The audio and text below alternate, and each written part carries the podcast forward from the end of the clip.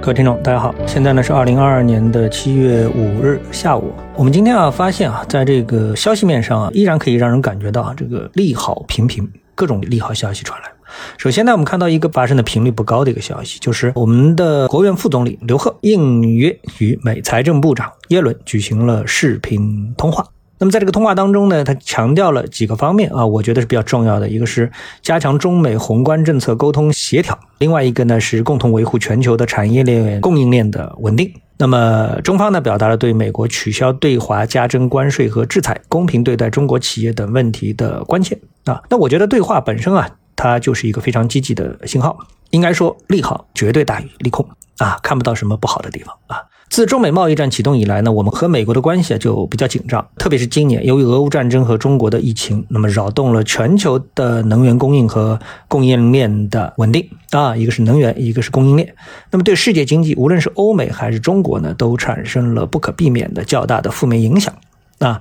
嗯，特别是提升了全球的通胀水平，那么迫使美国啊不断暴力加息。那美国的盟友呢也不得不跟进，那直接呢打击了全球经济，那使得全球啊对未来几年的经济衰退啊形成了共识啊，无非就是软着陆、硬着陆啊，这个我觉得都是没有这个标准答案的东西啊。那这种大环境的问题呢，当然也会对中国经济产生负面的影响。那在这个背景下呢，中国和美国啊展开经济层面的对话肯定是非常必要的。那么在刚才的对话当中呢，我们看到有一条就是什么呢？就是美国取消对华加征关税。那这条其实啊，绝对不是空穴来风啊！我们已经可以说在其他的消息面已经看到几遍了啊！就在同步，据《华尔街日报》报道，知情人士透露呢，预计美国总统拜登啊，本周啊，就是本周将宣布下调对部分中国进口商品加征关税的决定。其中包括暂停对服装和学校用品等消费品加征关税，同时呢，启动一个广泛的框架，允许进口商申请关税豁免啊。那都知道这关税啊，这是一个呢，我觉得具有实质性举措的行动。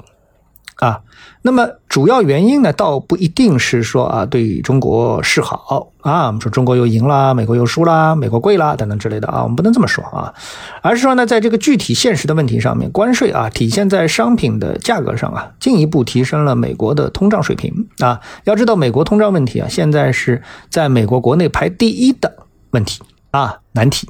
关税问题呢，同样也降低了中国出口商品的竞争力。啊，所以呢，这个降低关税啊，一定是对中国经济的利好啊，这个是毋庸置疑的啊。我们来再谈后面另外一个问题。我们知道呢，目前中国经济一定是处于回升的状态，对吧？那么我们看到今天啊，七月五号公布的一个数据显示，中国六月财新服务业 PMI 从五月份的四十一点一大幅回升到了五十四点五，结束了连续三个月的收缩状态，并升至二零二一年八月以来的新高，显示服务业啊开始。筑底反弹。那我们知道，疫情受伤最重的一定是服务业。如果说连服务业也开始强劲复苏，那我觉得后面的好日子可能就会真的来了啊！利好不怕多，外有利好，内有利好，总是最好的事情吧。啊，谢谢各位收听，我们下次节目时间再见。